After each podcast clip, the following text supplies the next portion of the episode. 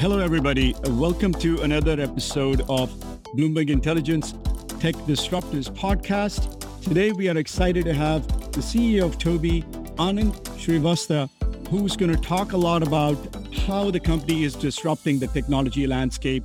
What are the major trends that he sees that are going to change the way we live our lives over the next few years?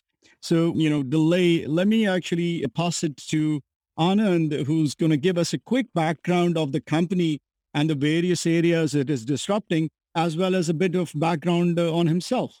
Thank you so much, Anurag. I really appreciate the opportunity. And for the listeners out there, I hope that you'll find this session really inspiring. For me, of course, this journey coming to Tobii is something that I accomplished three years ago. I moved from a career that I had at Intel for 15 years for a really exciting opportunity to drive uh, a significant change in the world with the adoption of a new type of technology that the company has been working on. Tobii is a world leader in the field of eye tracking and is a pioneer in a new field we talk about called attention computing.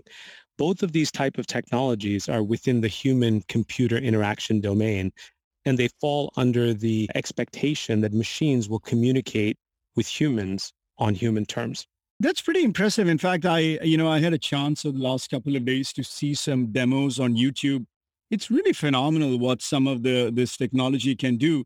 But perhaps you could give us a background, you know, um, just from a use case point of view. What are some of the companies or the industries that are benefiting from your technology? One of the major thrusts that we see uh, is actually underpinning the, the core capabilities of, the, of our technology is for machines to understand where people look. And fundamentally, this is critically important because humans process 80% of the information we gather is processed relative to our vision senses. So 80% of the information that our brains process are really coming through our eyes. And so understanding where a human is looking actually gives an enormous amount of insight into what we are interested in and is also in many ways a direct link into the brain and can actually provide clues into your mental health and other aspects as well. What we see is, of course, when we look at the opportunities to leverage this technology, we see basically a very broad opportunity base that are broken up into three major types of categories. One is that customers can use our technologies to make more innovative devices, devices that are safer, that are higher performance, higher fidelity.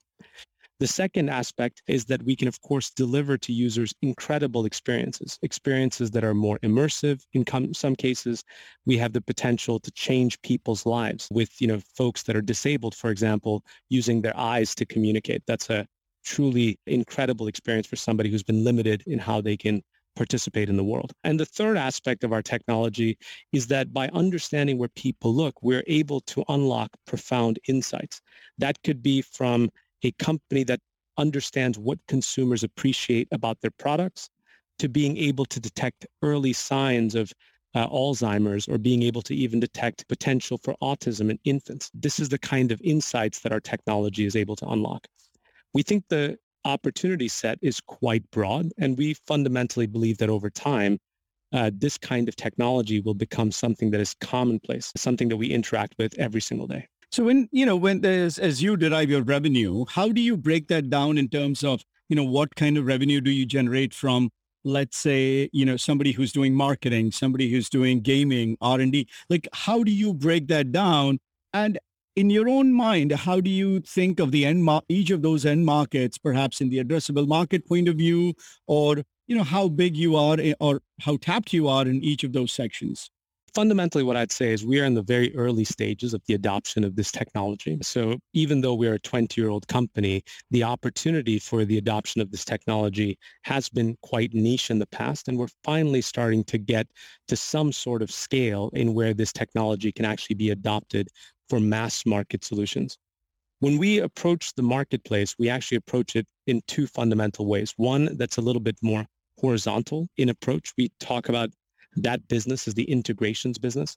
Think of that as more of a picks and shovels business where our solutions help our OEMs build better products or these solutions are integrated into somebody else's solution towards an end customer. We also actually have a couple of vertical type products, and we talk about them as products and solutions. And again, this comes from our history in the space for the last 20 years, where we realized that in order to go and get end customers to actually get value from our solutions, we had to go all the way from custom hardware all the way to end user software.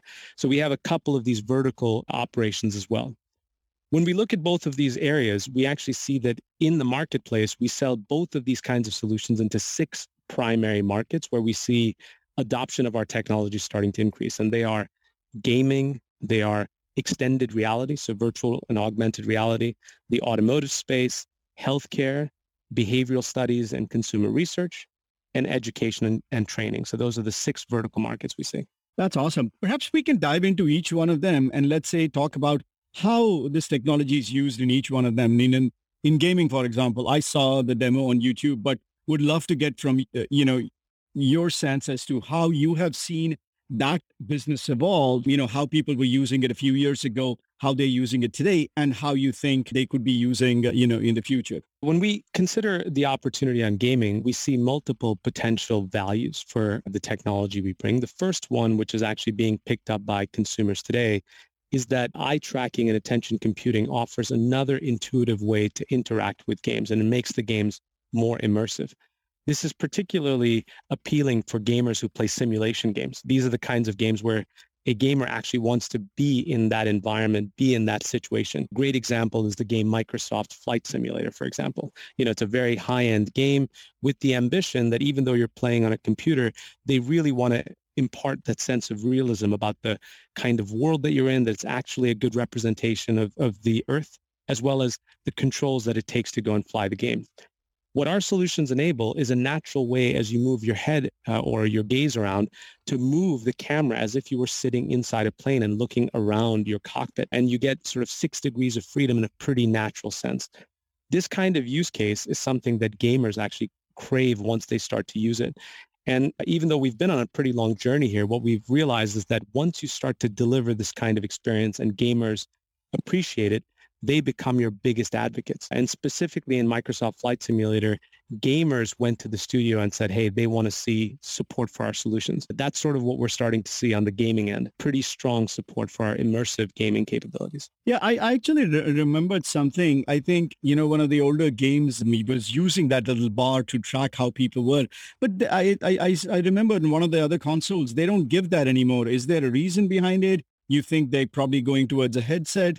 Like what what's really happening in the world where you know will the headset take over this particular product yeah i think maybe you're referring to maybe is it the wii bar yeah the wii bar. Yeah, the wii yeah. Bar. yeah yeah yeah and again uh, what we see is of course the the role of those kinds of sensors have different kinds of uses in the implementation they have in that you know wii kind of space it was being used to track where your hand controller was in space what we are trying to do of course is we have a bar under the monitor that understands where the user is looking on a screen and where their head is positioned. And based on that, it provides input into the game to basically display the right information based on the action the user is taking. So we see the adoption of our kind of technology as being quite new. Now, what we see as a sort of similar kind of use case that's also, of course, becoming more prevalent is the use of our technology in VR headsets, where the same need for immersiveness exists in the gaming context. There's even more of an expectation that you'll have a very good visual experience and a more natural input methodology. And you can imagine in VR, when you have these headsets on your on your head, you know, you're not coming in with a mouse and a keyboard. And so you really have to think about what kind of intuitive ways do you have to interact with a game and your eyes and your gaze is a really good way a good way to do provide that kind of input. So when you look at this, are you competing with, you know, the likes of, you know, Facebook or, or soft or Nintendo for this thing? Or are they using some of your technology? Yeah, what we would say, of course, is that, you know, from our perspective, we're pretty narrow in our focus. We're focused on attention computing and eye tracking. And when we consider the companies in the space that offer the full systems, take Sony, for example, we've announced the fact that we are in negotiations to be the eye tracking provider on the PlayStation VR 2 we look at the providers of the overall solution as potential customers. That includes a Sony. It would include companies like Meta or other people who are going to be in the virtual reality or augmented reality space. Some companies have capabilities in-house, but we think that our specialization and focus in this area makes us a pretty compelling partner for them to choose. You know, the one area that has excited me quite a bit over the last few years has been healthcare. Now, for a while. But unfortunately, in the US, it's not you know, it's not as advanced as it should be. And every time I get excited about healthcare, something bad happens and we really don't get any revenue or the market doesn't change. But last, I would say 12 months, I have been a little more excited with Microsoft buying Nuance and Oracle buying Cerner, which could lead to kind of modernization of that industry. And if when that happens, you know, technologies like yourself can be embedded in it.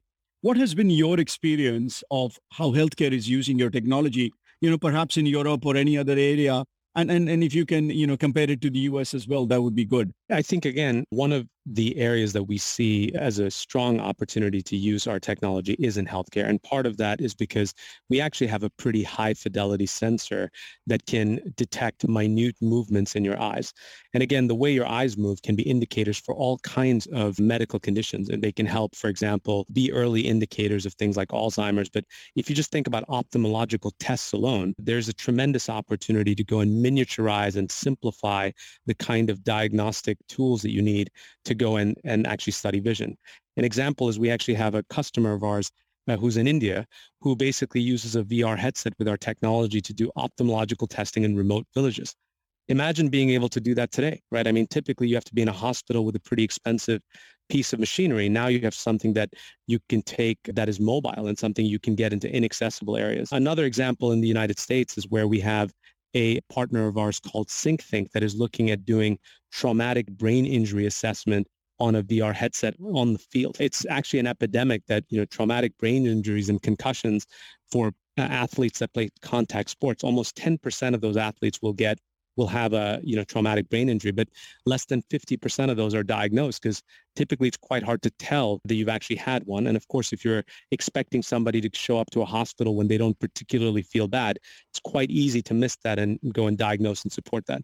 Of course, it would be way easier if you said we have a remote tool that can go and assess you and say, hey, you know, you probably have a concussion or a traumatic brain injury. You need to go to the hospital now. So customers like that are implementing them. I think in general, of course, as you indicate, healthcare takes a little bit more time. These are medical grade devices, but we see the opportunity for disruption and technology technology innovation. And we think that over time, this is a really exciting space for us to be active in. Another use case that I really enjoyed reading about was market research. I thought that was pretty phenomenal the way, you know, the eye tracker can see on a shelf how many, you know, different bottles of, you know, olive oil somebody's looking at and why they're looking at it. How, so give us a, you know, bit of a history of how that evolved, who's using it and some of the cooler, you know, results you came across. Yeah, I think, you know, right now, if you look at the roster of our clients that do market research this way, it's sort of a who's who of the major, uh, you know, G and brand companies. You know, you can talk about a Procter and Gamble, Unilever, et cetera. But I want to give you actually a little bit of a personal story of, of sort of how I see this playing out. You know, my job before this at Tobii was running the desktop business at Intel. And one of the things that I was typically responsible for was having input into our design choices for box processors. So again, a processor on its own, it's sort of a piece of silicon, nothing exciting to look at. So typically what we showed off in events and, you know, what was on our merchandising was the picture of the box associated with the family that we were launching. And I remember that, you know, I would get an email and they would send me a couple of pictures and say, okay, so which one do you prefer? And I remember making making the choice. And then when I got to Tobii, there was a really interesting concept that somebody came in with. It's almost the equivalent of sort of a Heisenberg principle that once you start measuring, you start getting biased answers. If you ask somebody the question, what do you prefer? You start getting your sort of active brain moderating your response. And I absolutely remember this in the case of this example that I had at Intel. There was sort of a blue colored box, very much in brand line with Intel's branding colors of blue.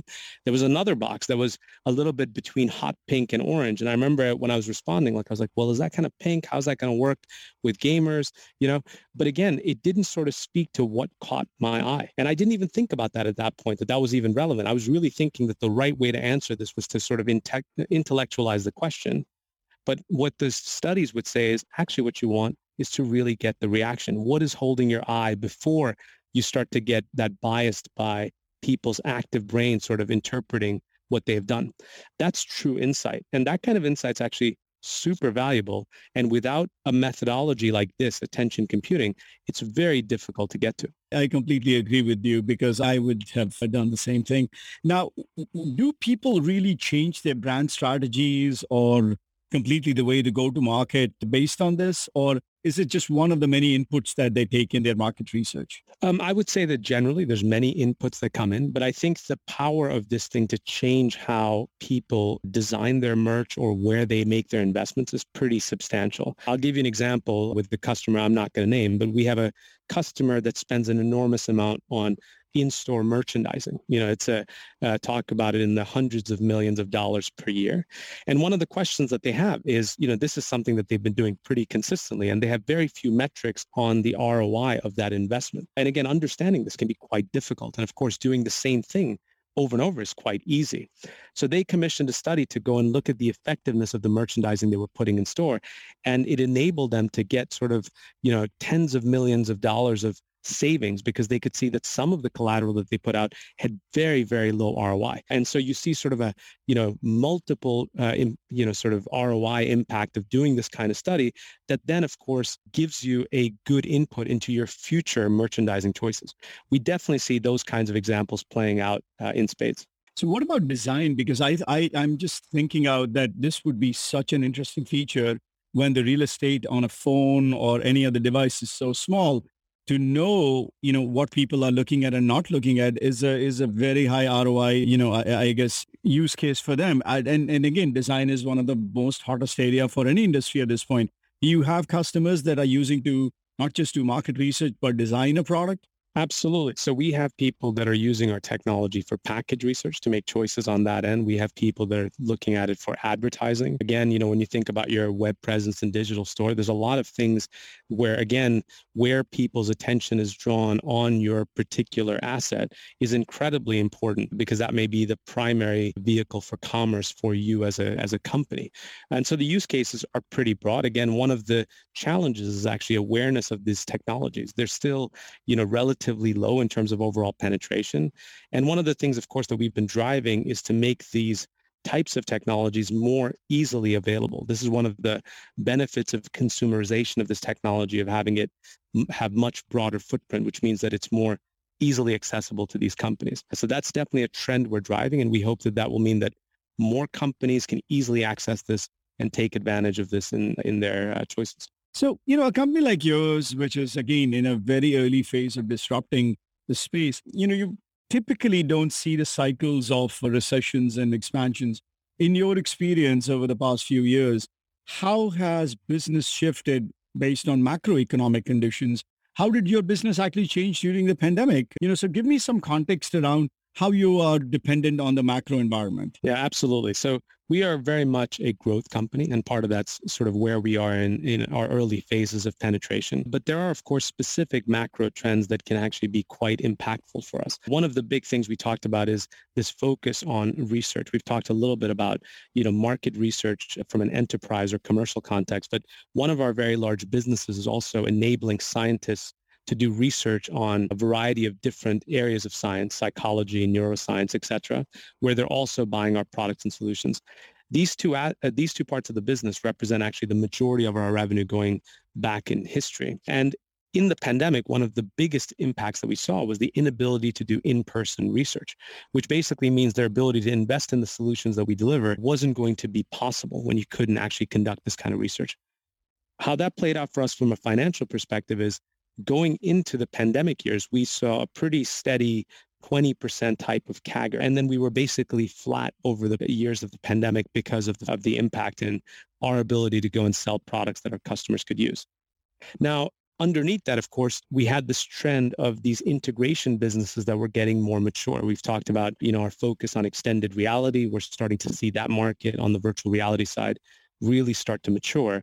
Now exiting the pandemic, we think that we're sort of in a new phase of growth, growth that will be likely faster than our pre-pandemic area and something that we think is sustained over the course of the next decade. And a lot of that is going to be powered by these mass market opportunities for our technology, in addition to the scale we expect on both research in the university context as well as on the enterprise side. So you dived into the revenue aspect of it. I was going to go there next. You know, again, revenue has been volatile. The last six, probably 11 to 12 months have been extremely bad for technology companies. Valuations have come down. People are, you know, worried about companies that have negative free cash flow or, you know, are in the growth phase. but don't have, you know, that level of profitability that comes with a more mature company. How have your investors responded to that concept? And what are your kind of the broad messages to them as to, you know, if we do get into a deeper, more problematic economic downturn, how, how do you sustain your business in, in a world where free cash flow matters at this point? Yeah, I mean, I think from our investors' context, I think there is a desire for us to be a profitable and sustainable company. This actually predates all of the corrections we've seen over the last six months anyway. And again, from our perspective, our number one focus is growth. A lot of that is actually because we've made long-term investments into some of these mass market opportunities and we see them ready for harvest. Those opportunities we believe actually aren't as directly impacted by the recession macroeconomic trends we have today. What we said to our investors late last year was that we expect to reach EBIT profitability during the during 2023 and we think our long-term revenue outlook is to be at 1.5 billion SEK which is you know approximately 10 to 1 to the dollar in 2025 that would put us a little bit over two and a half x our revenue from 2021 again i think what we see right now is very strong fundamentals in our business specifically in areas like virtual reality where we're seeing you know massive investments in the metaverse. We think we're a key enabling technology and in pole position being sort of the only third-party company to have integrations into headsets in, in production. We think that puts us in a really good position to harvest all the ecosystem investments going into the metaverse.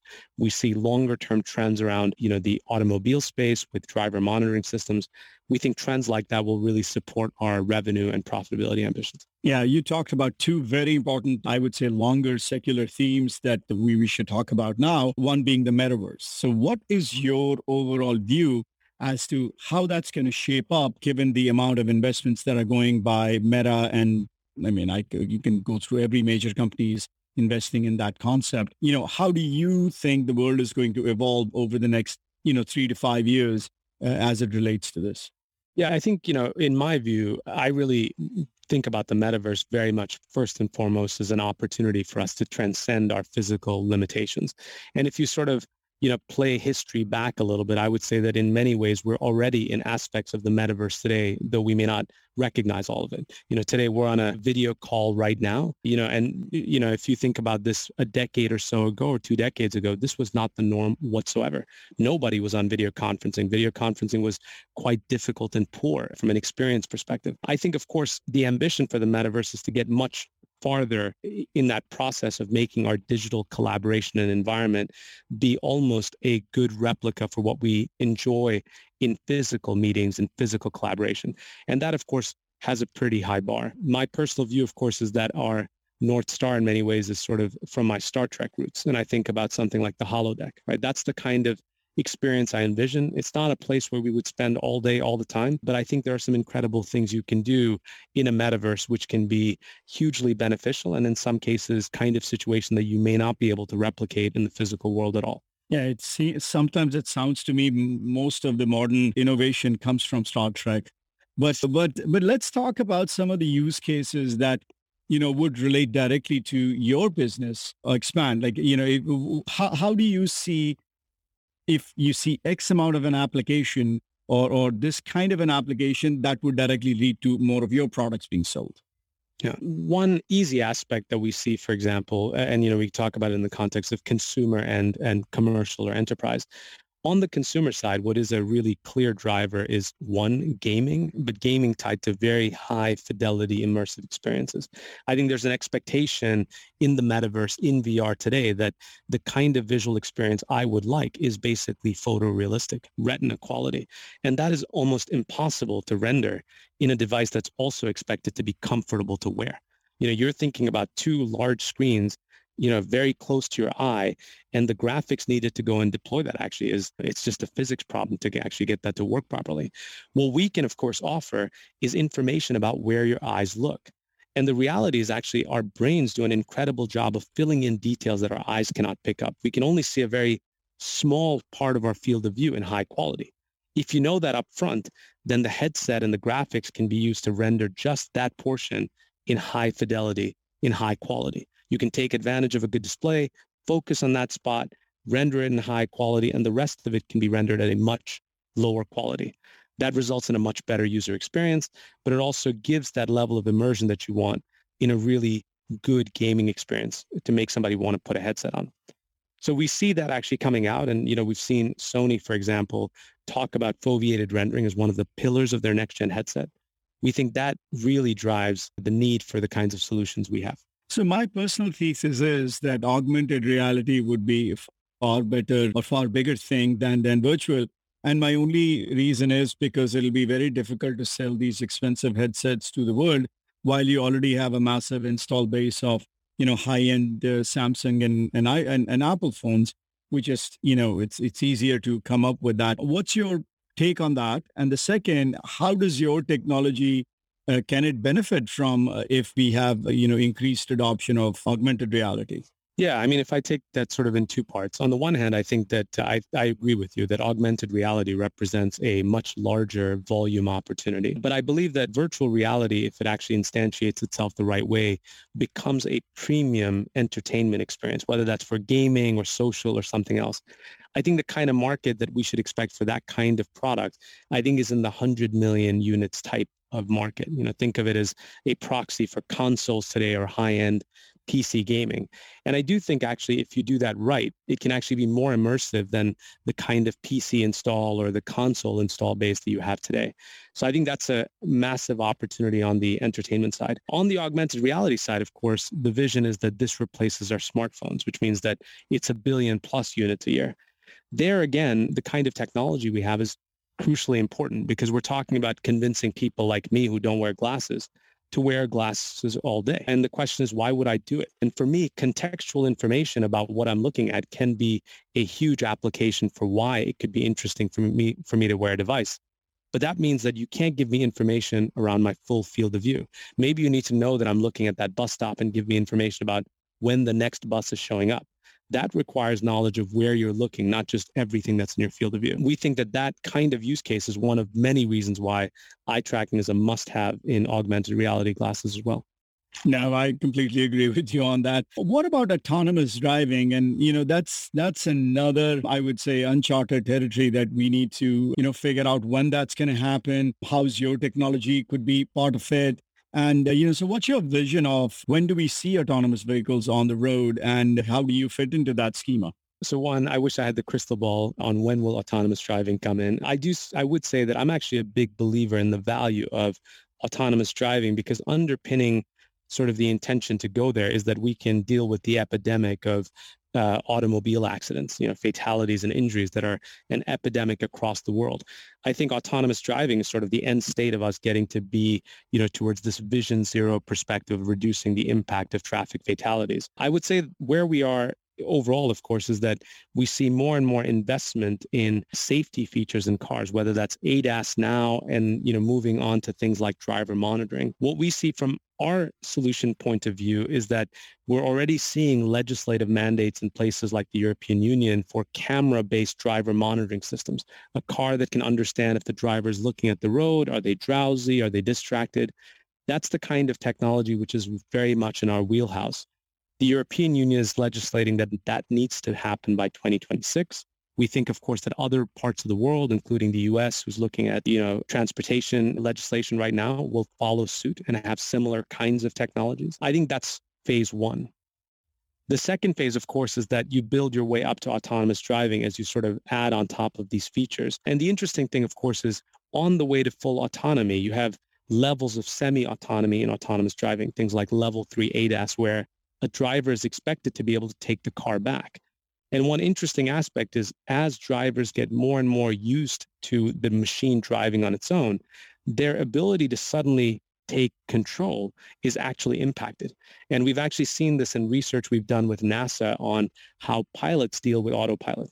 You know, they sometimes effectively have their brain shut off looking at things even on a runway when you expect that something's pretty clear. And so part of the challenge I think we will have as an industry is when you get to level three autonomy, you need to make sure that a driver is ready to take the car over if needed. That requires, again, an understanding of the cognitive state of the driver. Are they ready to pay attention? These are things that the car is going to have to do pretty much automatically, knowing when it has to go and interrupt the driver to get them to pay attention. That, again, continues to increase the need for technology like ours to do that in a you know, good user-friendly way. So gaming is definitely one of the biggest uh, use cases. What's what about sports? That that's another area where I think down the road things could get really interesting for you know for mixed reality or virtual reality. Yeah, it's really interesting. I think if we look at sort of the areas that we participate in, we talked a little bit about education and training. You know, we talk about training in the context of maybe, you know, frontline workers, but in general, anywhere where you're trying to understand people's decision-making processes, the opportunity to understand what you're looking at and sort of the process you follow is critically important. Sports is a great example. And we see the opportunity in sports play out in maybe three distinct ways. The first one is actually to make the viewer experience better. And we see that with esports now. People are using our technologies in these broadcast events to explain how esports athletes are making the right choices. We see that with video games today, and we're seeing that being used with other partners for other types of sports. So we have a partner of ours called Headvantage who's looking to integrate eye tracking into the bill of a baseball cap or into a helmet and provide context into decision making that players are making on the field. So that's a great sort of example of how you sort of allow sports to be more engaging for the viewer. The second aspect, of course, is from a training perspective. You know, there's a huge focus on understanding what drives performance for a player. For example, if you want to make sure that the quarterback has actually read the defense before they make a pass, that kind of information can be critical in understanding what makes one player great and what makes one player make a bad choice. We see that aspect as well playing out in sports. So multiple elements in sports that we see opportunities for our technology. Now, this is some excellent use cases, Anand. Thank you. One last question from me, and uh, that would be on the supply chain aspect of it. I'm curious as to, you know, what do you make of a lot of the troubles that are happening in China about, you know, the hardware parts or, you know, silicon issues in, in that region? how, how are you protecting yourself for any of the you know issues that you could face down the road or, or perhaps already facing it to take care of this this problem yeah, again, I think there's two aspects for us uh, from a supply chain perspective. One is sort of the impact to be able to ship our own products. And, you know, we do have components that come from, from Asia, and we've actually made sure that we've sort of increased our level of safety stock to ensure that we have continuity of supply. So I think that's certainly one aspect that we were quite concerned about last year, but we feel pretty good about where we've been in terms of being able to manage through that. We are seeing, of course, here and there increased impact on costs like everybody else. The second aspect, which is a little bit harder to, of course, predict is the impact on our customer supply chain. So in many cases, when we are an enabling technology in somebody else's solution, if they're gated by supply chain challenges in, in the ecosystem, of course, their ability to ship and therefore our ability to recognize revenue can be impacted. We've, of course, seen this in some cases in the computing industry, but, you know, you see this in spades and things like automobile industries today. I expect, of course, that this situation will continue to improve. We're seeing GPU prices get back to normal. So I fully expect that, you know, by the end of this year and going into 2023, we'll start to see normalization on that end. Thank you, Anand. This has been a very, very interesting session. Any final words from you before we close? Once again, I want to thank you for the opportunity, Anurag, and I hope uh, your users uh, or your readers and the listeners find this super exciting as well. No, it has been very exciting. Thanks, everybody, and uh, look forward to our next conversation.